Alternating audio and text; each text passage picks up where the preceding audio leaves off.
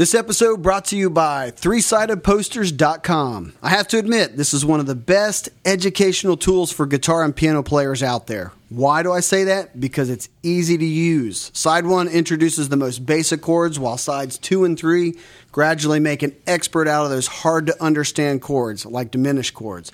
In addition, the three sided poster is easy to read. Chords are laid out in a pattern, making chord progressions easy to follow. Once you see it, you'll understand how ingenious the three sided poster really is.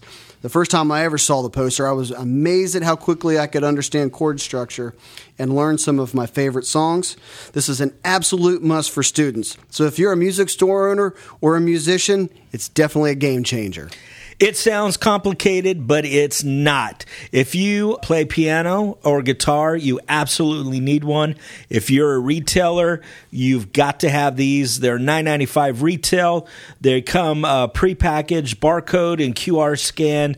Great markup go to threesidedposters.com and get yours. This episode is also brought to you by Stringjoy, Nashville's boutique guitar string manufacturer. Yeah, a lot of people don't understand that there is a lot more string brands out there than there is string manufacturers.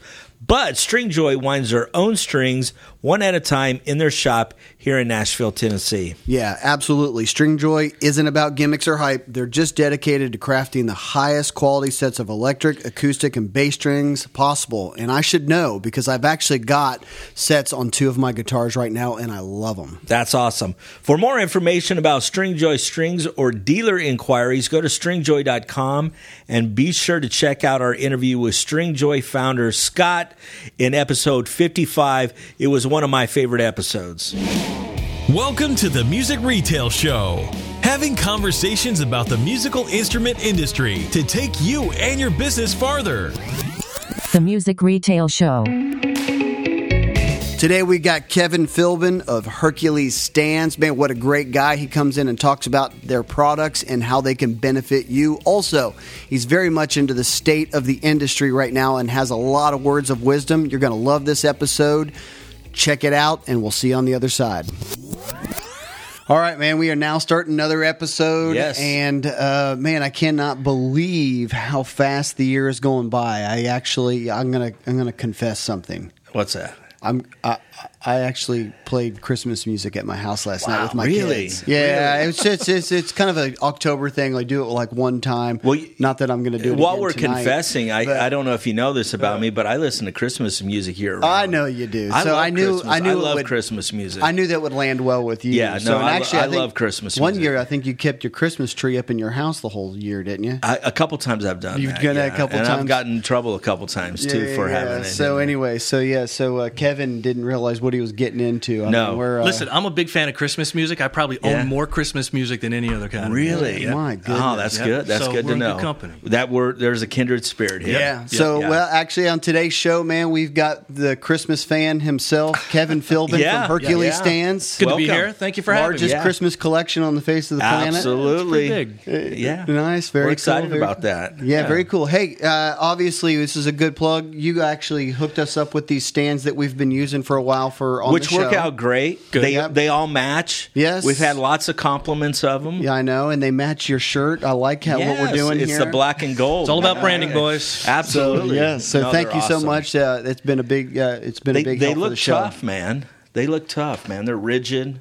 They, look are. great. They can take a beating, no doubt about it. So I'm, Well, I'm glad you're liking them, though. I uh, Yeah. was happy to send them over. Yeah, this is tip. Would somebody use these for more for guitar and for uh, Right, kick for drum, or- cabinets, kick or drums, cabinets? yep. Okay, yeah, All that stuff. yeah. Well, they work perfect here. And so Yep. again, thank you so much. You're But hey, welcome Hercules Stands. We've heard a lot about uh, about your company and everything you've been doing. So I'm ready to jump into Yeah, it. let's dive in. Yeah. Well, I've actually used your product a lot of time, a lot of years in retail, so it's good to have you here. Great. So, well, let's kick off. Let's. We always start from kind of the beginning to let people that are listening and watching uh, know a little bit more about you. So, kind of start in the beginning.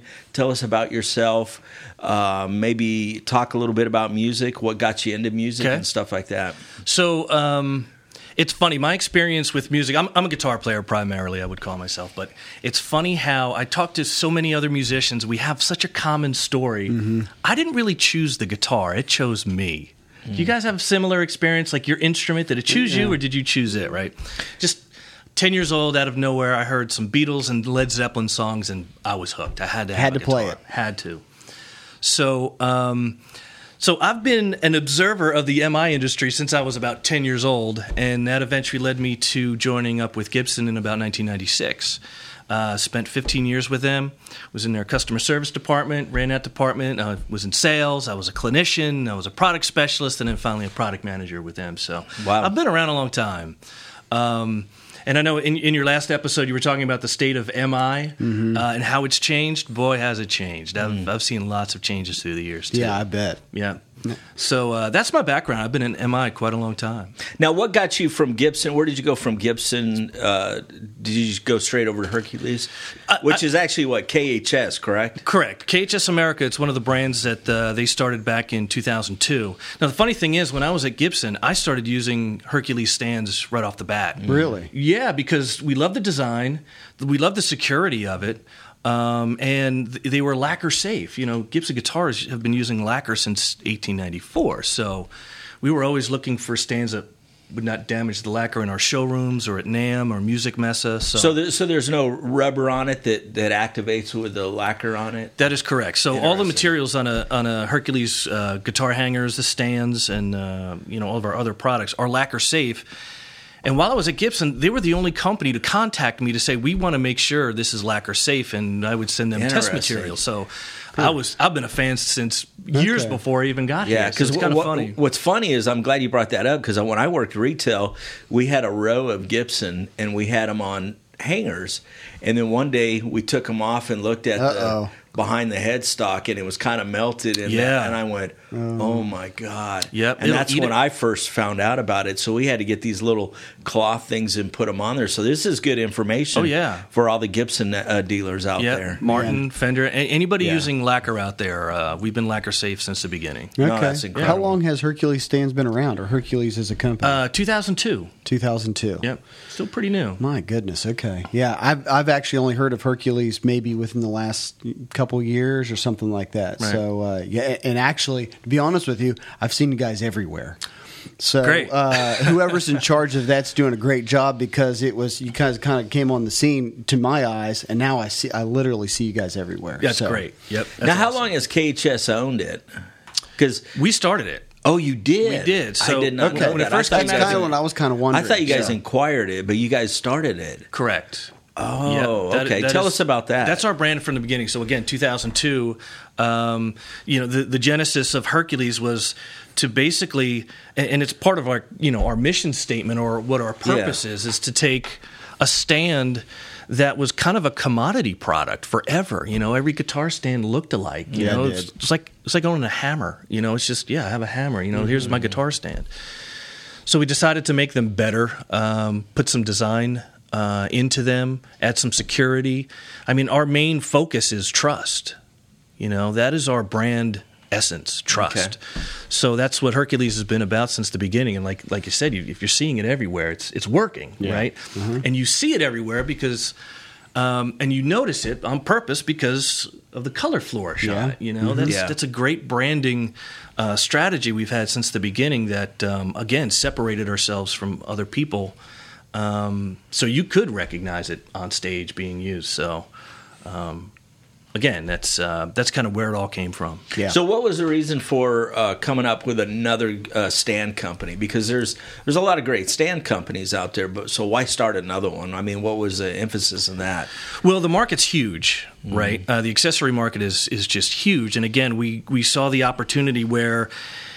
Nobody was really standing out, no pun intended, right? Sure. So uh, it was a great opportunity That, to do that went over my head. I feel blonde. You know. thanks, thanks for that. Oh, you're You know, welcome. I actually needed that. You know. um, but yeah, I mean, it, w- it was a great opportunity, and we seized it. You know, we took the risk. Yeah. Okay. Well, and I'd also noticed too that you guys aren't necessarily trying to make the most inexpensive stand. You guys are making a good quality, good quality Right. stand. So you're not the cheapest stand in the market. No.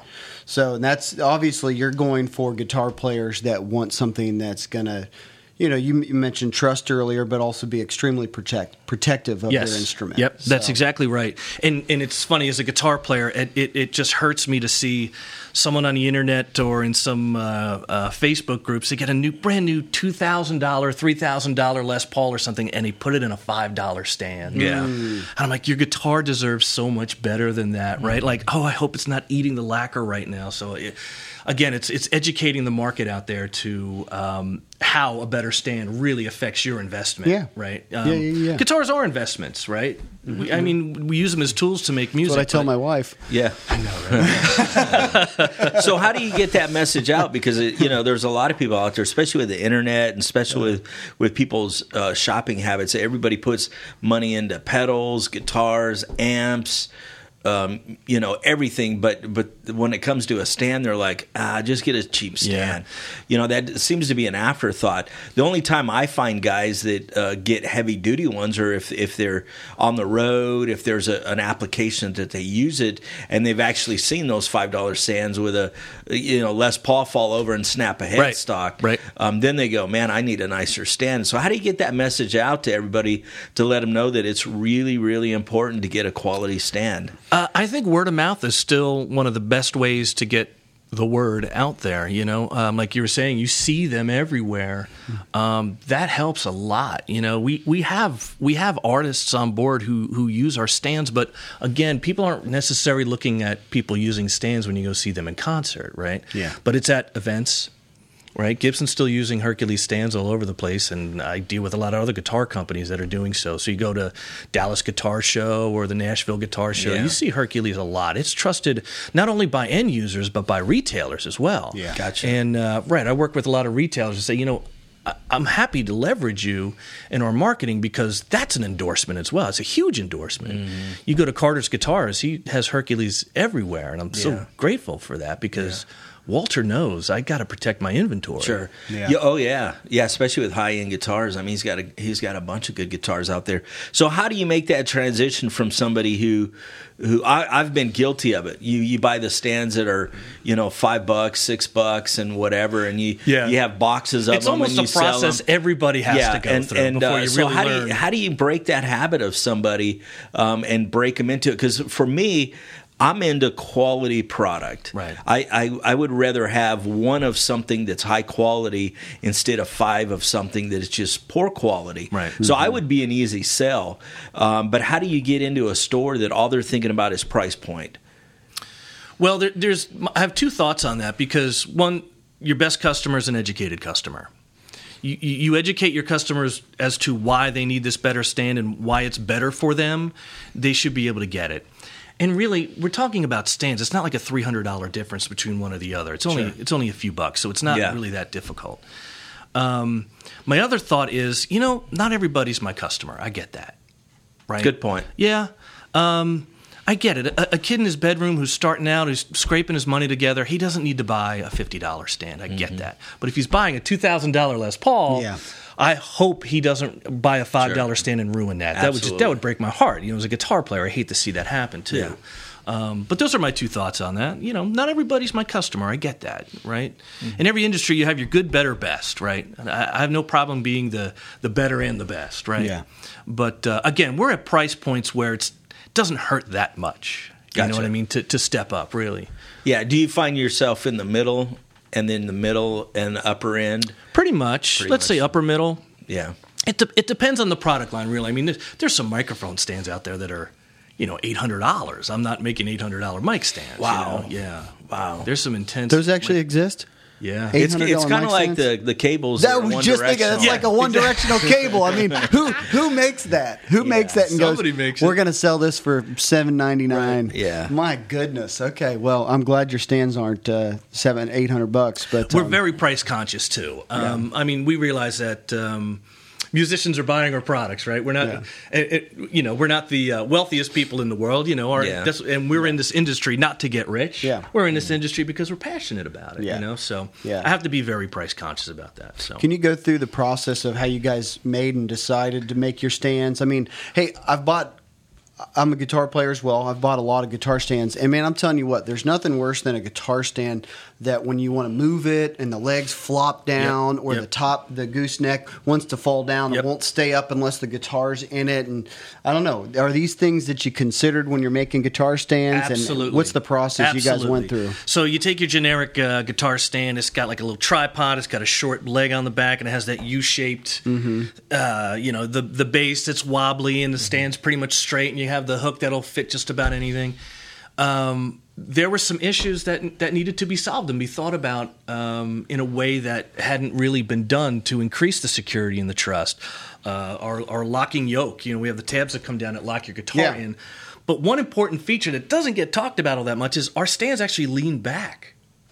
Oh, Interesting. The worst thing for a guitar is if it falls forward o- Yes, on its absolutely. face. That's Right? what That'll to snap. That'll snap a Gibson headstock faster than if it falls on its back. That's back. what happened to right? mine. It's that whiplash effect. Yeah. So stands that that are leaning back give you an added uh, uh, level of security, right? Especially on stage or if you're Yeah. moving it around, like you were saying.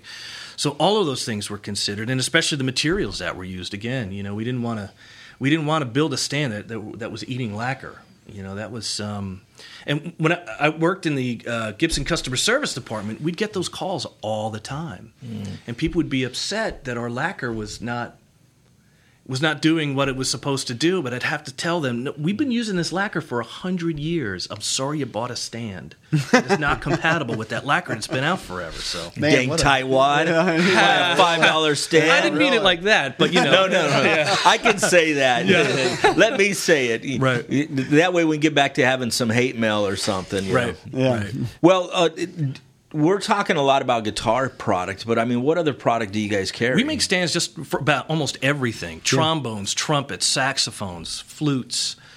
Um, you know, mic stands, keyboard stands, DJ uh, laptop tables, uh, cell phone holders, uh, tablet holders.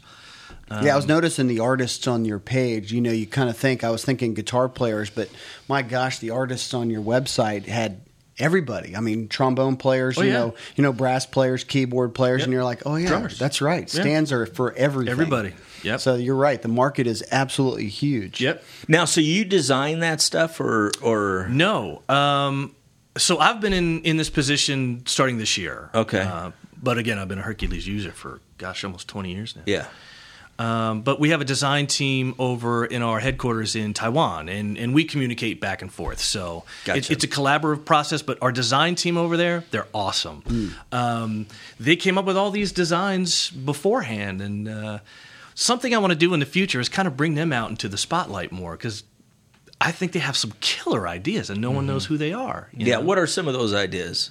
Well, the, the guitar stands with the auto lock, um, uh, with the folding uh, lockable yoke.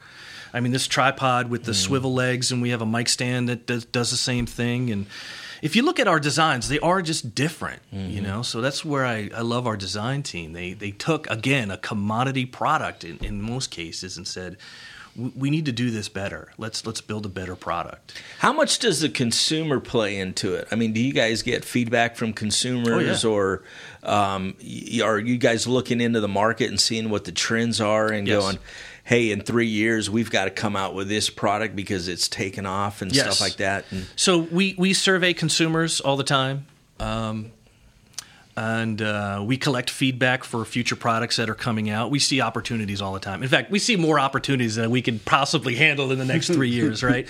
Because things are changing so much, um, especially with uh, device holders. You know, the sizes of Apple products change almost every other year. You got to Yeah. keep up. Interesting, with that, right? yeah.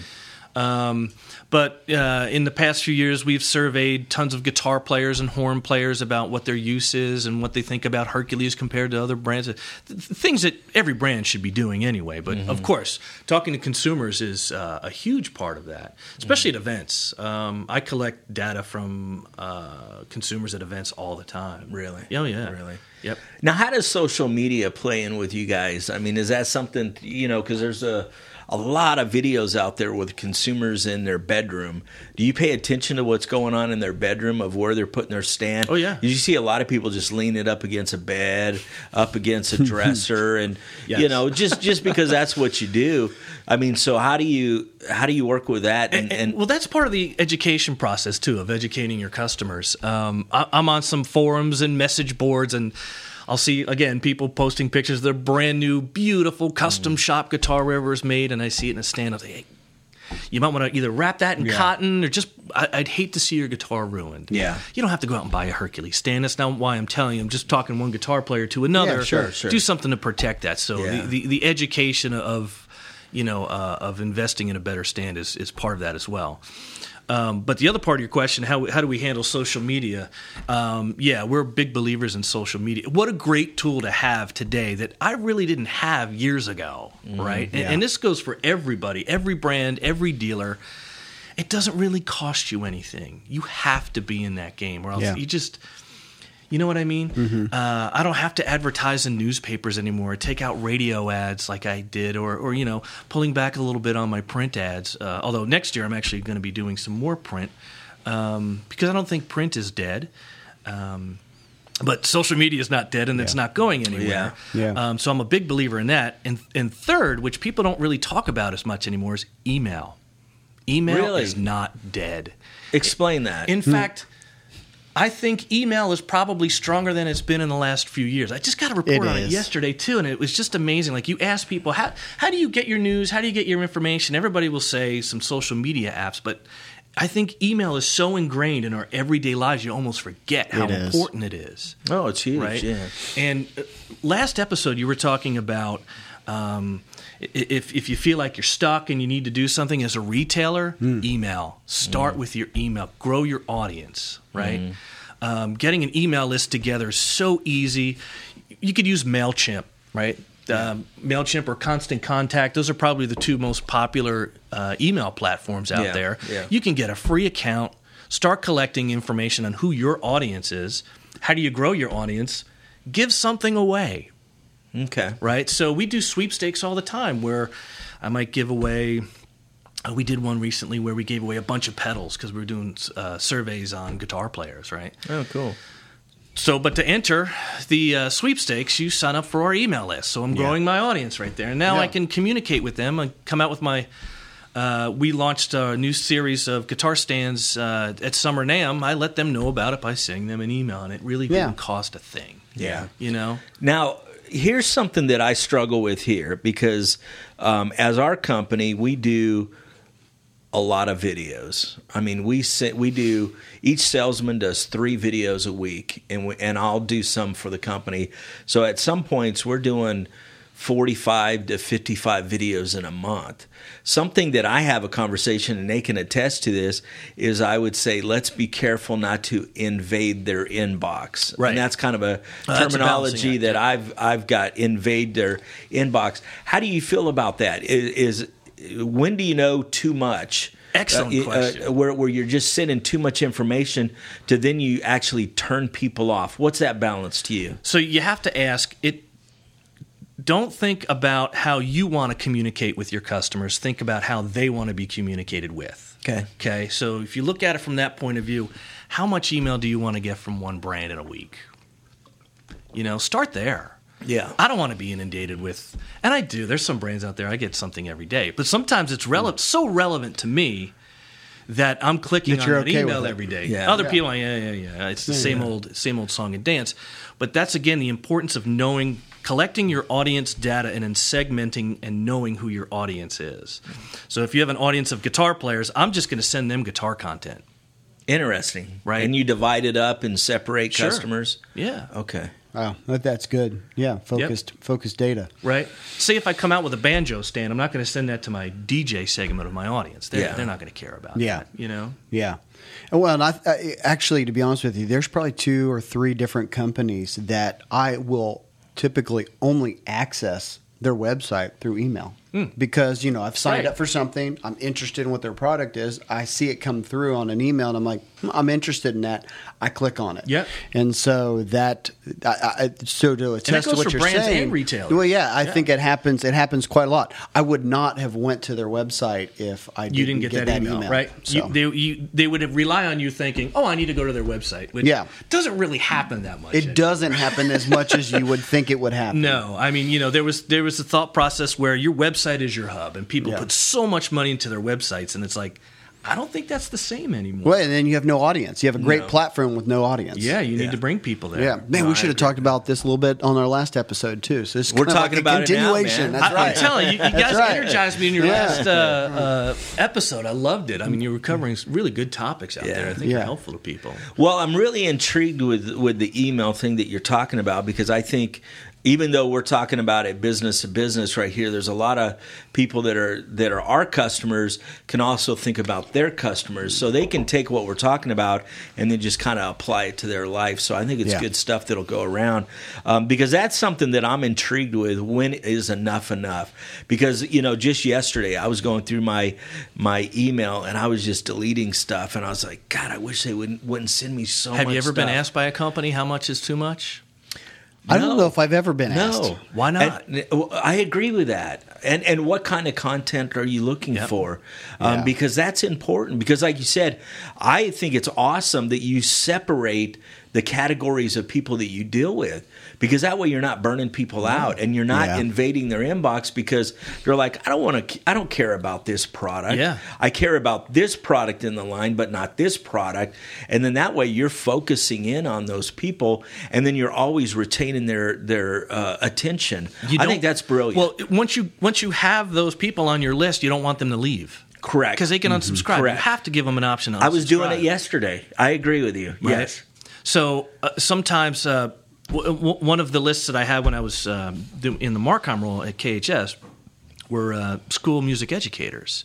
That is a very, very finicky, tricky list. So I was always making sure I was giving them good content and not trying to sell them anything. Gotcha. If you try to sell them something, they're out.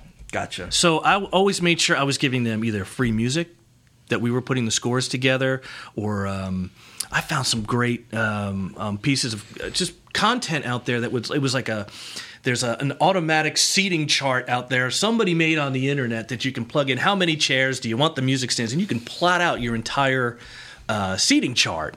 Sent that to all my educators. Look what I found for you out there. Wow. Yeah. Send that kind of content out Yeah. to your audience too, and they'll appreciate it. And they found that valuable. You, well, yeah, because you don't have to always aim for their wallet. Correct. Right? Aim for their heart. Absolutely. We're agree all with that. musicians, right? So I let's, agree with that. let's treat each other like Yeah. musicians, not just another. Well, I think that gets them to where they almost have a little bit more loyalty to you, or and more acceptance, and they partner. You know, they they feel safe around you, Right. Because I think a lot of times, you know, especially in the sales world, we want to sell. That's that's what we focus on, Right. and we don't want to be friends. You know, Yeah. uh, Nate was talking about when you walked in. Can you smell that? We're going to have tacos today. There's a handful of people that are going to show up that are customers. They're in the music industry. They're whatever, whatever. Because what we do is we just say, "Hey, come hang out with us." right. You know, so we never. I'm not going to sell them anything. I'm not going to try to. But at that point, when you feed them and you make them part of our family, then there's a loyalty to where they're like, "Man, I want to buy some guitars." Yeah. Right. Or I want to. I want to do I want to spend some right. money I with wanna you. You know, deepen you- the relationship. Absolutely, and that's kind of what you're saying to me. And, and you hit on something before when you said our industry. It's, it's funny because I've always felt that I'm not in the MI industry. I am the MI industry. You are the. We all Mm. I agree. are. We are in this together, and sometimes Yes. we treat each other like there's this big Yeah. wall between Mm-hmm. supplier No. and retail. No, we're we need to be successful together. Mm-hmm. You know, and I, think that needs to be talked about and, and um, preached more. Yeah. Right. Well, I you know it's it's interesting you bring that up is because one thing that I think it's uh, naive on my part in a way is the relationships that I have developed with a lot of these people. Um, the walls have come down. I've seen the walls come down to where you can hang out and have conversation. And uh, sometimes it's not even ever talking about business, but it's talking about relationships. That's right. And it's amazing when I go to a winter NAMM show or a summer NAMM show, the people, if I actually pointed out everybody that I know, I would be there all day. It's like a reunion. It is. Same for me. yeah. It is. And it's all about relationships to me. From guys when I was in retail, you know, and moving all the way up through the ranks and and and the depth of the relationship, you know.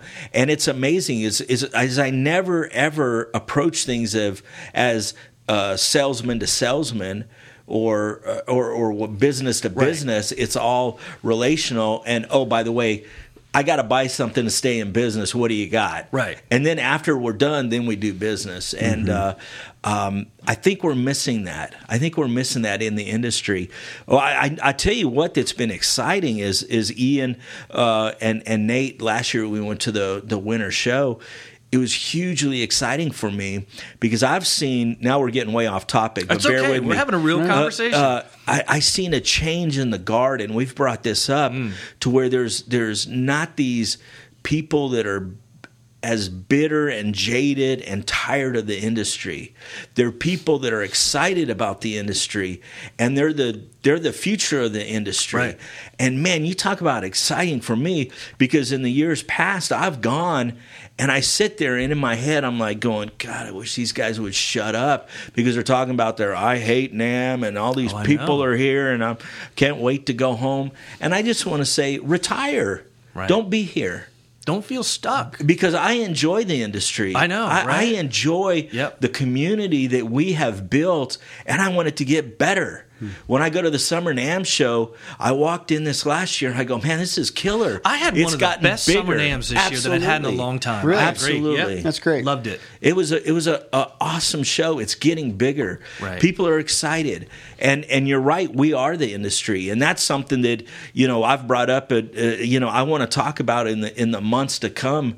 Is you know we are the industry. We're the next generation. Yeah. I can no longer sit there and blame it on anybody else. Right.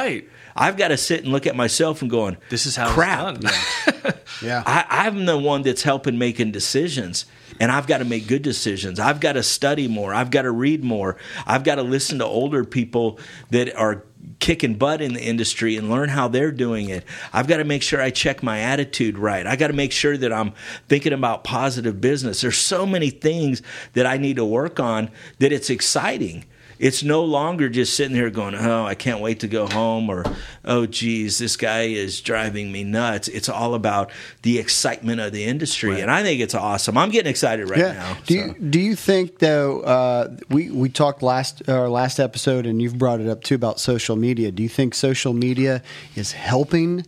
Make connections, or do you think it's also contributing to keeping a separation that people are thinking they're connecting, but there's still that digital gap between the the cons- the you know the, the the artist and the and the retailer? No, I, I think generally people do feel much tighter connected to who they're um, talking to on social media. It, it, it depends on how it's being handled, I guess, by the, by Sure. the brands or, or, or the stores. It could be such a powerful tool where you are connecting and interacting and engaging with your customers in a way you just couldn't do before. Yeah. Um, I think it's a huge help. Some, something I, I think you touched on in, in the last episode was so I, I spent some time out in the field as a, a regional sales manager, and I did some inside sales too. And the old thinking was Uh, uh, a retailer would say, you know, in my area, people don't really like that mm. stuff. Oh, I was with line, oh, mm. oh hear it all the time. Yeah, it was with line Oh, six, hear it all right. the time. Yeah, yeah. so it was a Line 6 Yeah. rep guy. Oh, people in this area, they don't like that digital stuff. Uh, and I'd say, we can't is sell your area? Strats. What is your area? Yeah. Your area is only limited by what you think it is. Oh, yeah. You know, you have the whole country to sell to. There's our episode right Yeah. there. no, I, we, we, you know, I agree with you. I mean, it's it's it's kind of it's hard sometimes because emotionally you don't know where you want to go with this because sometimes you just want to chew people out. And I'm being honest here. Yeah. Is you know. Uh, Nate knows who this guy is. There's a gentleman in Kentucky, and he says, "I can only sell dreadnought guitars." And I said, No, you could sell more than that. Oh, yeah. No, all I can sell in my area is dreadnought guitars because it's bluegrass country. And I said, Here's a model I want you to try a Grand Auditorium. I said, It's a, for small frame, easy to play, blah, blah, blah. Just buy one of them. And he's, I said, It's only this price. And he said, Okay. And he bought it. After that, he calls and he goes, Do you got any more of those? And before long, every order, and then he started getting into concerts and all this stuff. And then he he under, he knows he opened up profit centers in his company because he wasn't stuck just selling dreadnoughts. Yeah. he could sell he could sell grand auditorium, he could sell grand concert, he could sell anything. Yeah. It's just find the right customer for the product. It no longer do you you're just stuck in bluegrass country. Right. Whatever that means. Whatever that means these Yeah. days, you know. I mean, it's people have access to everything now globally. You know, Yeah. they're not Yeah. just stuck in one Well, genre. people, I think people get to the point where they just don't want to sell things. Yeah. you know, it's just like Well, uh, yeah, you just you know, Nope, like, just I like here. playing dreadnought. I'm in my lane, I'm doing That's good. exactly Right, right. yeah. And so I think a lot of people, and we've actually had several episodes where we talk about you got to get outside of your comfort zone.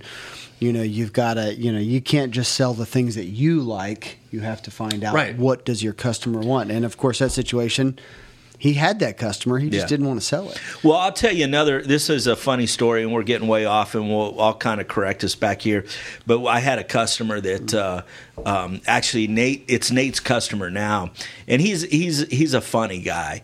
And uh, politically, we're on the opposite page of each other, but we can communicate and tease each other, and it's fun. Good. You know, so he's one of the few that don't vote the way I do that I can harass, and he can harass me. Yeah. You know, so it's fun. So one time he said, um, he he said, "Man, I need to buy I need to buy some guitars," and I was telling him about a jumbo.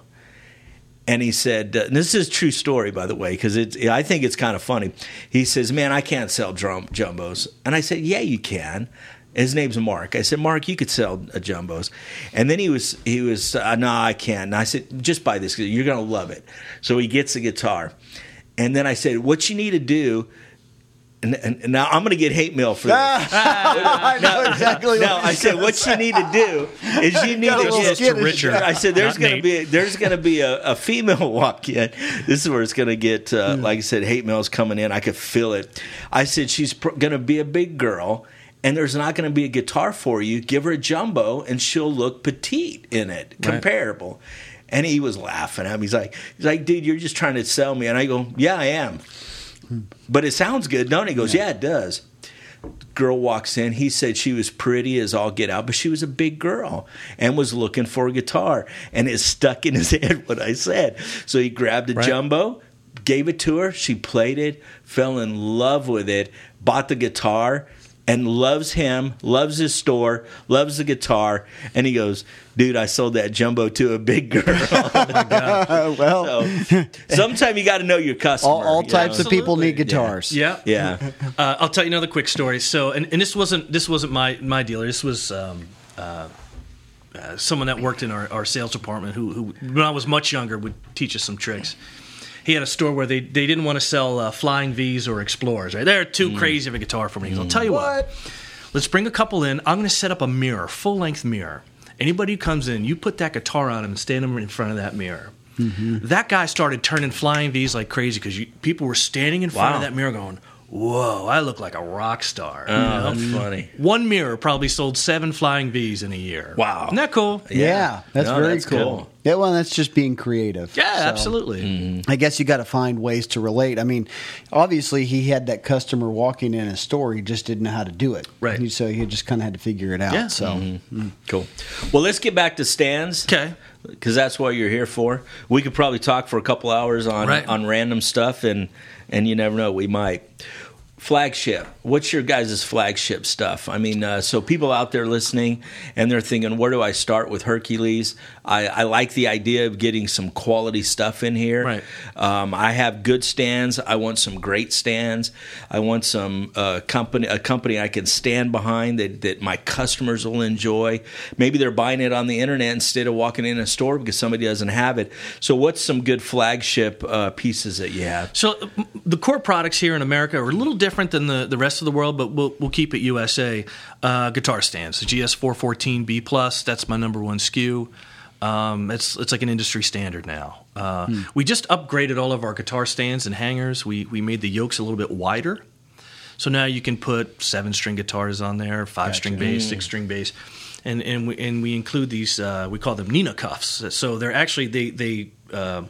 They decrease the gap that you can put on there, so now you can hang a mandolin on there, or a banjo, or something with a very narrower nut width than a guitar. Oh, mm-hmm. okay. So we took all of our existing stands and hangers and, and put the new yoke on them. So those are the plus series. So the GS414B plus, that's his, that's our standard, and then the corresponding hanger for that is the GSP38WB plus. And explain the hanger. Are you talking about the wall hanger? Right, you can mount it on a wall. Um, comes with a set of screws. Um, but we also have, and that's a, a wood base. Uh, we also have a metal base hanger. That's my favorite because it actually has three screws. Oh, okay. And usually, what I what I ask people to do is if they're going to display a bunch of guitars, get like a one by six, nail that into your studs, and then you can put your hangers anywhere. You don't have to find a hanger per guitar, so you can fit more guitars on Yeah. your wall. Yeah, yeah, yeah. Yeah, so that, that's another. Uh, quantity wise, that's my top selling SKUs are. Uh, So you're finding that a lot of people are buying hangers. Oh yeah. Okay. For display in their house, they're gonna they're gonna show 10, 12 guitars. So Oh. I Yeah, house with guitars hangers. hanging in. It's a good house. It's a Oh, happy yeah. house. it is a happy so, house. do you have stands for all stringed instruments? Yes, and uh, a matter of fact, on November first, probably a few days after this uh, airs, uh, we're going to come out with a line of ukulele stands. Interesting. Really? Yeah, so you can you could fit a ukulele on the new uh, Plus series stands I talked about, but it's it's a pretty tall stand. This, our ukulele stand is, is shorter. It's made specifically for ukulele or a mandolin. Really, you can fit on there too. Yeah. Um, uh, and we found that a, a vihuela will fit on there too. Some mariachi instruments that don't fit well on most existing Okay. stands. Yeah. Uh, and there's going to be two uh, hangers for the ukuleles as well. There's going to be a wood base hanger, a slat wall hanger, and what's new for us is a clamp, a hanger clamp, which is pretty neat. Explain Uh, that. I probably should have brought one with me, but uh, it'll be online soon. Um, so you can clamp now a ukulele holder to say your mic stand. Oh, gotcha. So I if, see. if you're singing That's and you have a ukulele, idea. go right on your mic stand. Yeah. it can That's go on a a guitar great stand. It can go on a guitar rack. It can go on drum hardware. It, you could clamp to the deck. That's brilliant. Yeah. That's a good That's idea. brilliant. Yeah. and it's built like a tank. I mean, you see mm-hmm. how these are built. It's built like this. It's built like a tank. That's a good extremely idea. adjustable. You can adjust it in any angle, any way you want. So that's a cool product. We have. So how long do you think the ukulele craze is going to continue? Because I don't know. It's been going. it's it's been going on for. I, I'm I'm guessing seven years, and I could be way I think it's longer. Is it? Yeah, I because it's a little because longer. I remember I remember when it really started picking up.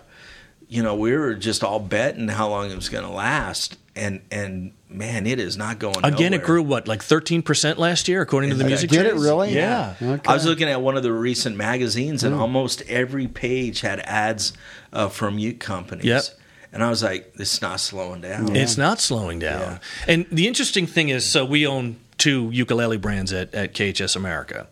So Mm-hmm. Which are? Name uh. Kohala and Lanakai. Kohala's Okay. like our entry level, and then Lanakai's for a, a, a more serious uke Gotcha. uh, player. Because again, we're talking seven years. Is it ten years? We're, we're getting a lot of people who are becoming advanced players, and they don't want a ninety nine dollar pink ukulele. Are you selling a lot of those? Yes. Okay, I've always wondered how well experienced or, or, or nicer ukuleles would sell. Right. Well, it's not as much. The, the velocity changes as the price. Oh, goes up, I'm of course, sure. Right. I'm sure. But Yeah. um, yeah, the Lanakai ukuleles are geared again towards the pro player. Okay. Fishman pickup systems in there, and you know uh, all sorts of. But you're nice seeing a good translation of inexperienced to experienced Yep. ukulele players. Yeah. Okay, that's great. Well, maybe Well, it's not going to die. But Let's- I, I, here's a funny story about when I knew the ukulele market was big, and this is going back maybe eight years. I was in a store and I remember seeing Black Sabbath for ukulele. What? Like, wow, wow! War pigs. there's a and, uh, market for that. Wow! Yeah. No, that's interesting. Man, I I'm going to look that up just Yeah. for fun. Hey, so here's a here's a serious question. Here's a concern that I have, and I want you to either diffuse it or validate it. I feel like a lot of retailers are going in to the uke market, and some of them are late to the to the dance, so to speak. And what they're doing is they're putting out these really really low price point ukuleles There's a ton of them. um, you know, and, and a lot of them are, let's make up a price, say forty nine ninety nine. I don't know, and uh, and what's happening is they're selling an item and they're excited about it. So they're like, well, I sold twenty ukuleles this week, but the problem with that is there's not enough money. And is it hurting the industry on the backside because they're only selling a product that is sub hundred dollars? Right. And and where are we going with this? What should they do? Should they stock more ukuleles? Should they have entry line, medium, and high end and push to more? And then also the add ons like the stand that you're talking Right. about and stuff like that? Because I feel like there's a lot of people that are happy that they're selling ukuleles. But truthfully, at the end of the month, when you add up all your dollars, there's not a lot of dollars left, Right. Because you're not selling the three hundred dollar acoustic anymore. You're selling the fifty nine to ninety nine dollar ukulele. What do you say? Um, wow, there's a lot to uh, there's a lot to consider in that. Um, okay, so I'll start with. I'm a longtime fan of having your good, better, best in a store. I mean, that merchandising plan still works today. right? Absolutely. And some of the, a few times I've said during this uh, episode is your best customer is an educated customer, right? So I think educating your customers on the difference will help walk them up the line, so you're you're you're making more margin on on some better products. But you're mm-hmm. right, your product blend in your store can't be all low end. Mm-hmm. You're not going to pay your bills that way, Correct. for very long, right? Um, but it's an easy sell. Mm-hmm. You know, back in the day in the '60s and '70s, you could just hang guitars on the wall, and they, they you didn't have to do much to move them. They were selling themselves, Yes. like ukuleles are. Yeah. But you can't continue down that road for very long with, like you said, without hurting your, your profit margin. Something interesting I learned during my time at Gibson when we were dealing with Best Buy. Best Buy came to us and said, "We want to be a retailer, right?" Oh yeah, I remember that. Okay, yeah, I remember that was going on. But they, and I'm sure Guitar Center and, and, and other uh, uh, large stores are really looking at their square footage gross margin. Yeah. So this part of your store, how much does that make you a year? They know that. They have their whole store mapped out, and they can see what's really making me a lot of money.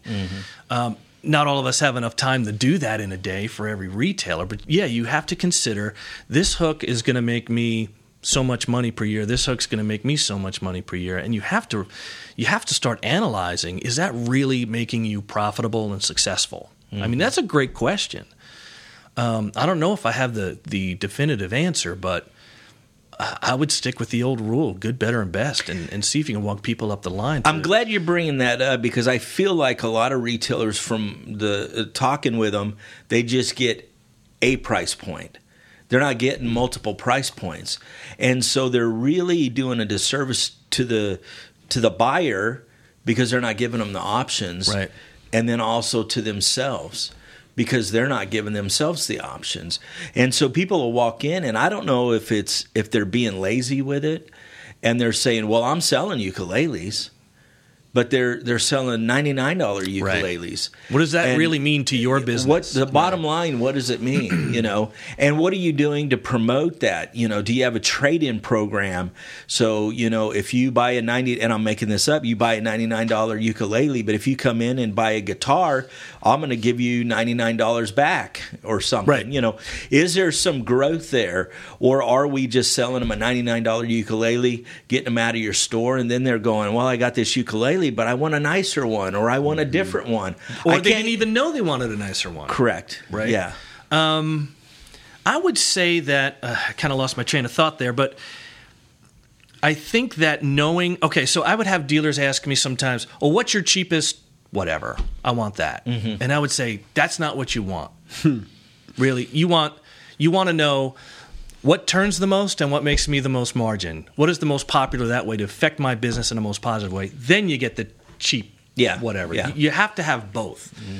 Um, and I think most salespeople, most reps out there are trying to guide dealers that way. But some are just stuck in, all right, give me eight of your cheapest whatever. I'm telling you, it That's not the a way to do it. Yeah. It happens a lot. And in fact, I've actually seen the evolution of some dealers that they sold good, better, best, kind of gravitate, get sucked down into that vortex of, Right. of giving you your eight cheapest. And they're like, I can only sell.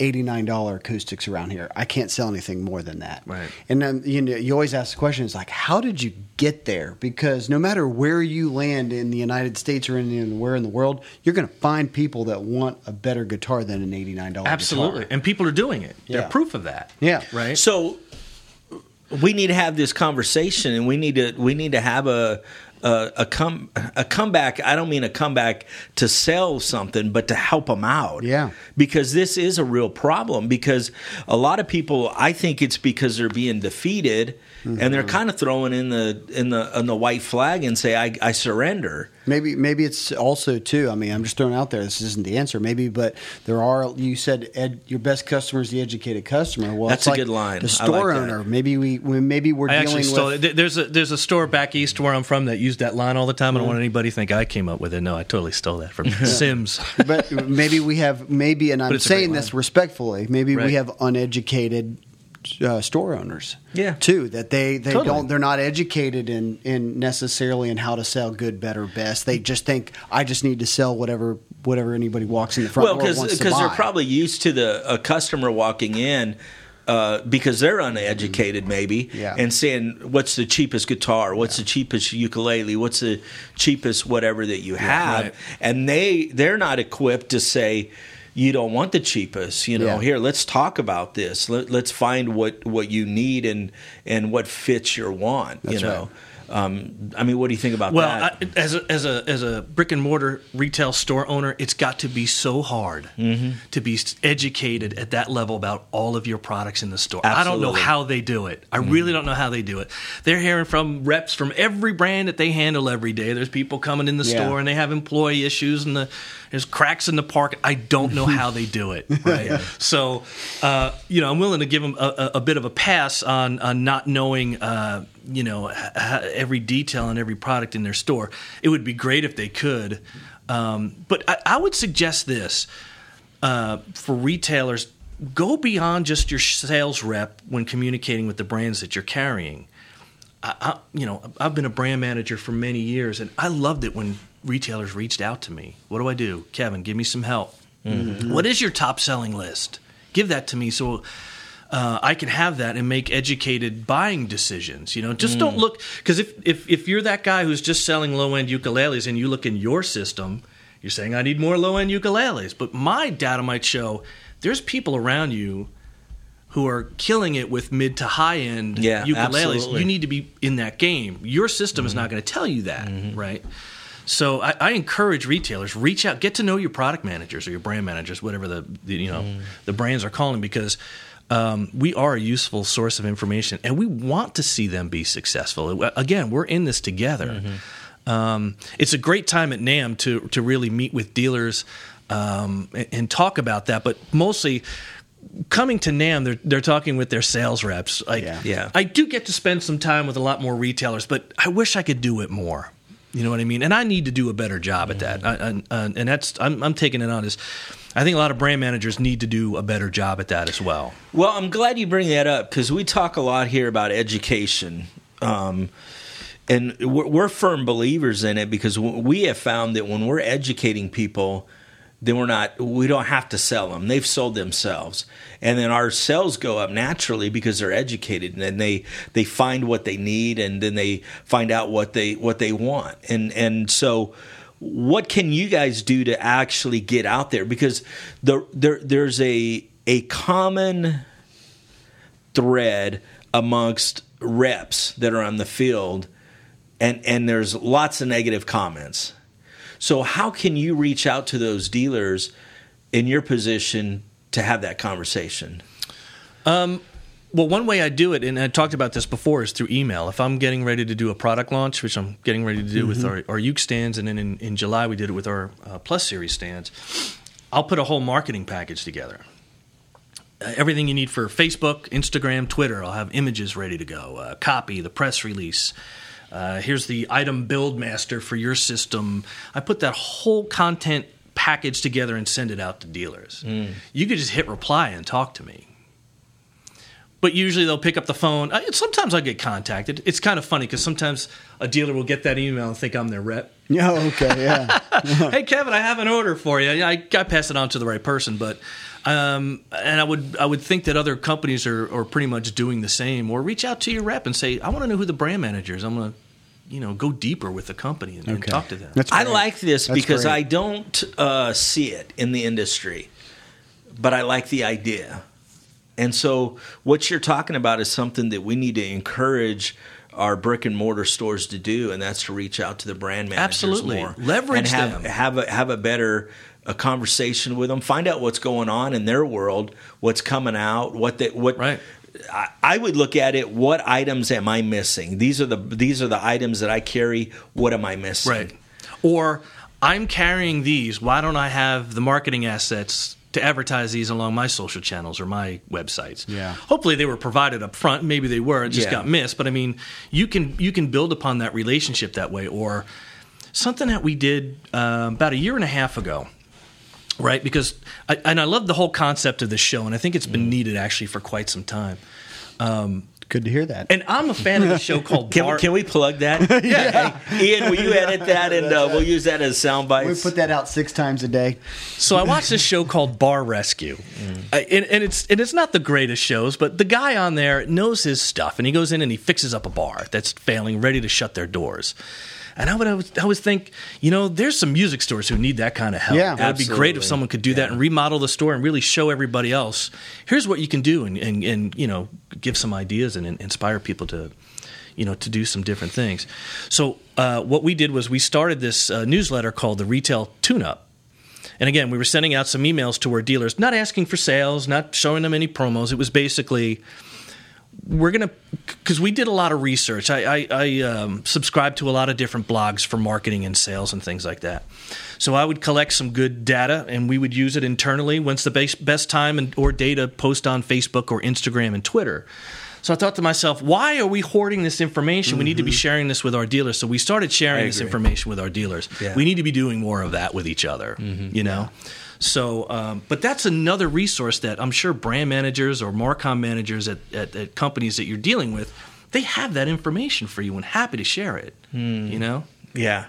Man, I mean, my wheels are spinning. I mean, because I, at, at, we're looking in the retail world. I felt like there was a glass ceiling there. We were limited on who we could talk with from a company. Right. You know, we could talk to the rep, and that was either inside rep or a field rep, and that was that was it.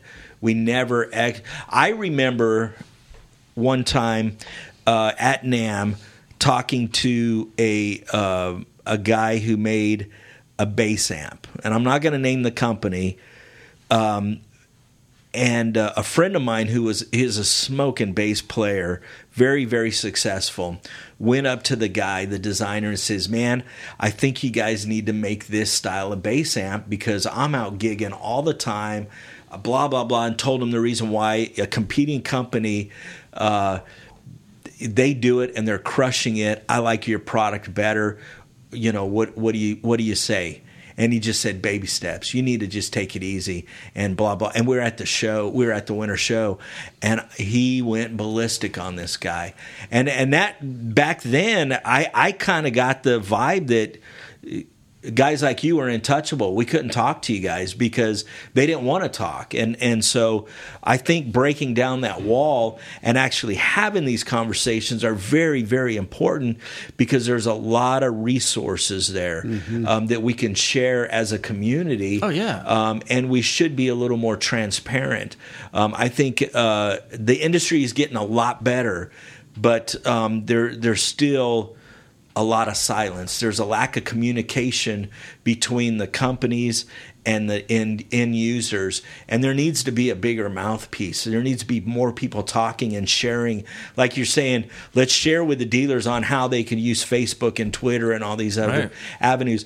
If you're strengthening them, they're coming back to you. Yeah. Yeah, So it's only going to strengthen you as Right. well. But if you're giving it away, you will not lose. Right. And and I wanted to also communicate with dealers. I'm not just here to sell you stuff. Yeah. That's not that's not who we Yeah. are. Yeah. Right? Why we do what we do is not to sell things. That's Mm-hmm. not why I'm in this business. You know what I mean?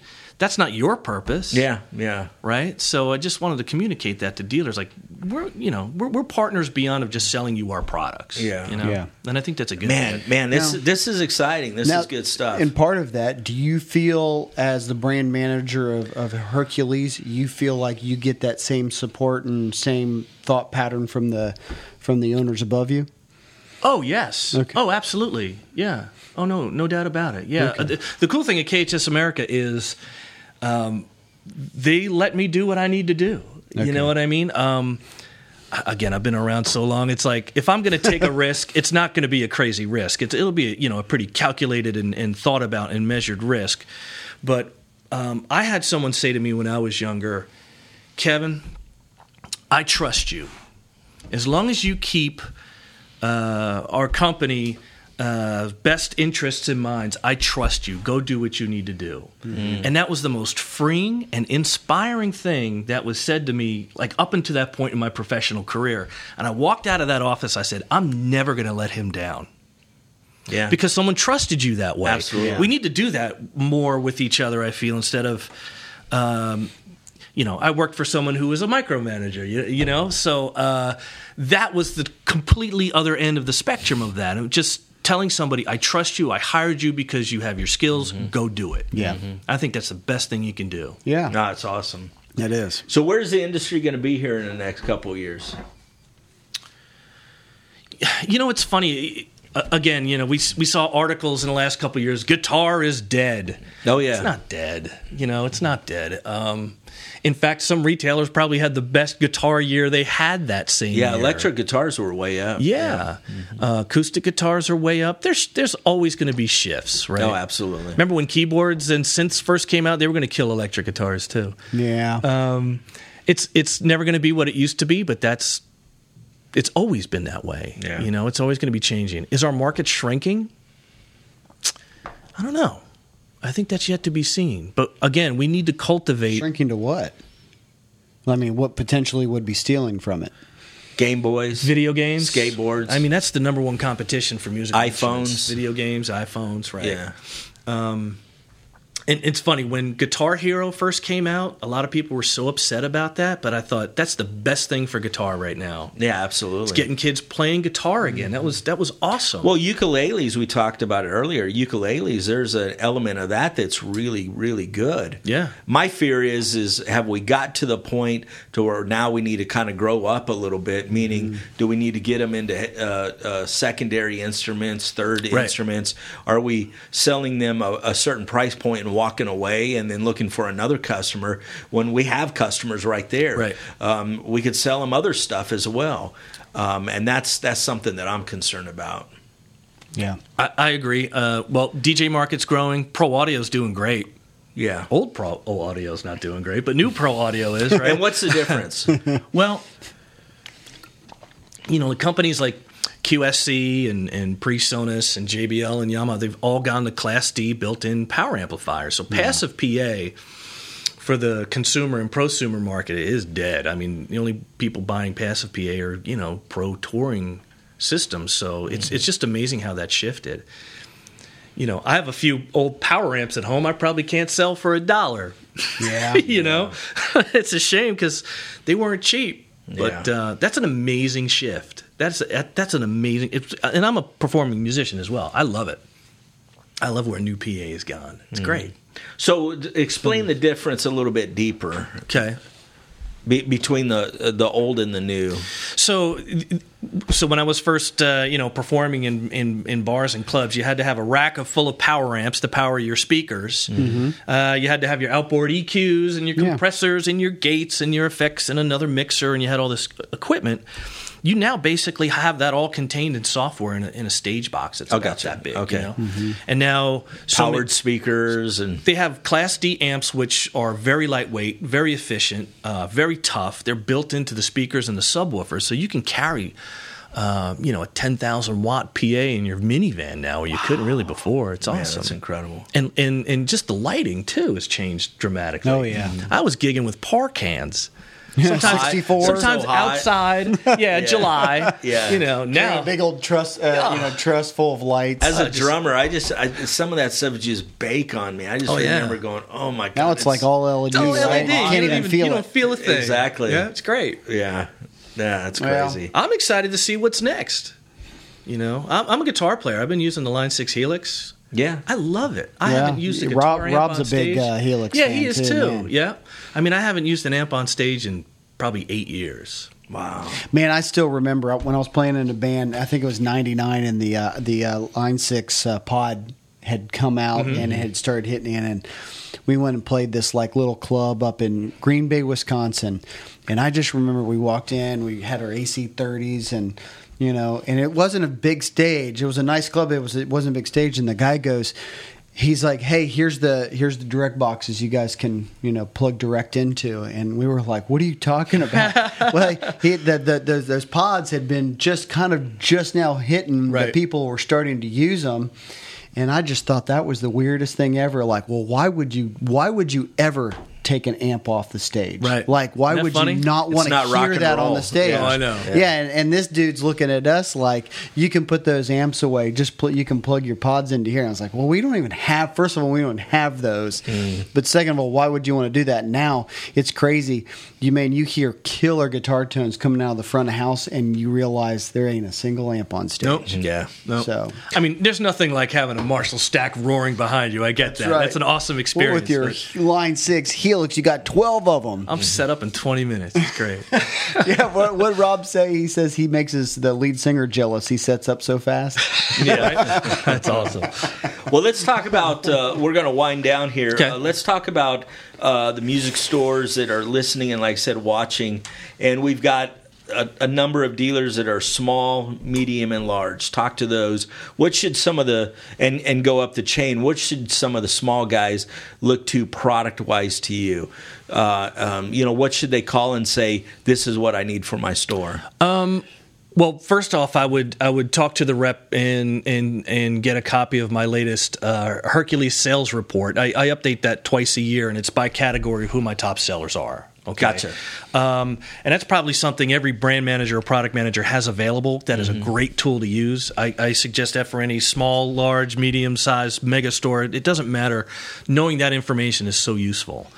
Um, but a small store, you don't have to carry, you know, 24 guitar stands deep in stock, but carry the, you know, all my number one SKUs is kind of a no brainer. Yeah. Gotcha. And plus, if, if you're a guitar specialty store, don't be afraid of, to carry not only my brand, but anybody's brands, tablet holders, cell phone holders. Every single customer who walks into every single store has a cell phone, right? Everybody's a potential Yeah. customer walking through that door. Yeah, so there's products that they need to look at that they don't currently carry. Correct. That might open up a whole new Yeah. Uh, Yeah. customer base. Talk to your rep and say, look, I want to go a little bit deeper into the product line. What should I get? They'll have good suggestions. They want to see you be successful too. You know what I mean? Uh, our mic stands have been doing great. Um, again, uh, the DJ market uh, has been growing for us. We have laptop stands, device holders. We went to the DJ Expo in, in August for the first time. And uh, what I love working events with consumers is just the people that come up. Oh my God, I'm so glad you're here. I love your stuff. Yeah. I- I'll I'll listen to that all day long. Yeah, it's sure, great. sure. So the DJ market that was the first time we really did a DJ Mm-hmm. specific show, and they were so happy to see us. It was great. So- okay, very cool. Yeah. growing in new areas. Yes. absolutely. Yeah, we're going to continue to do that in 2020. We have plenty of new products coming out all year. Anything you want to bring up that we didn't bring up? Anything you want to share? No, I think we covered so much Man, today. I all right. love it. Listen, have me back anytime. I love this. Yeah. We totally will. enjoy I mean, we we kind of went on a few bunny trails, Yeah. but they were they were good. I liked it No, because I like great. talking about industry. I Yeah. love Me too. talking about substance, um, and so I I enjoy that thoroughly. Can- uh, Well, I was going to say you want to give all of your information where people can reach out to you, or, Sure. or not Um, specifically you, but where- Yeah, Right, you know. uh, yeah. well- give them your home phone number while you're at so- it. while your birthday, you know. uh, HerculesStands.com uh, on the internet. Uh, we have YouTube channel, Facebook, Twitter, Instagram, um, or KHS America is, is our uh, you know our mother. Uh, and name company. some of the brands that you guys have. You got Mapex, you Right. got Jupiter. Mapex drums, Jupiter band instruments. We have Altus flutes, XO professional brass, uh, Sonor drums. Hohner harmonicas, Hohner accordions, H. Jimenez mariachi instruments. We have Hohner guitars. Oh, I'm leaving out some. They're going to be so. Oh, you guys man. got a lot of stuff. They need to just go to your webpage, right? Right. Yeah. You can go to khs-america.com. All Okay. of our uh, brands are listed there, but we've KHS has been a brand for a long, long, long Yeah, time. Yeah. it's an awesome place. I love. I've been out there several times. I just like walking around. There's guitars, there's drums, which I'm a drummer. We're, so we're all musicians. So I We're love the- it. you I just love walking that's our around. industry. We're all That's a bunch right. of gearheads. No, you it's know? awesome. Yeah. Uh, it's awesome.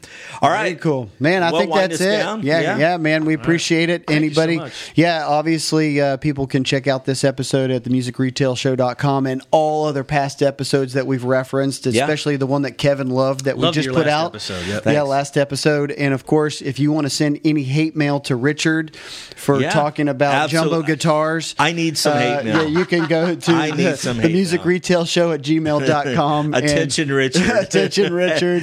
Uh, yeah. So anything, uh, anything you want to say there, we appreciate it. But uh, as always, uh, any way you can support the show, we'd appreciate Yep, it. So, Kevin, man, thank you. We Thank Thank you, you. Kevin. you, man. Yep. Yep. Thank you for having me. Yeah. All right. It's a pleasure. Own a music store or sell guitars online? Need more inventory to stay competitive in today's market? MIRC is the nation's largest wholesaler of quality used guitars. Visit www.mircweb.com to become a dealer today. Thanks for listening to the Music Retail Show.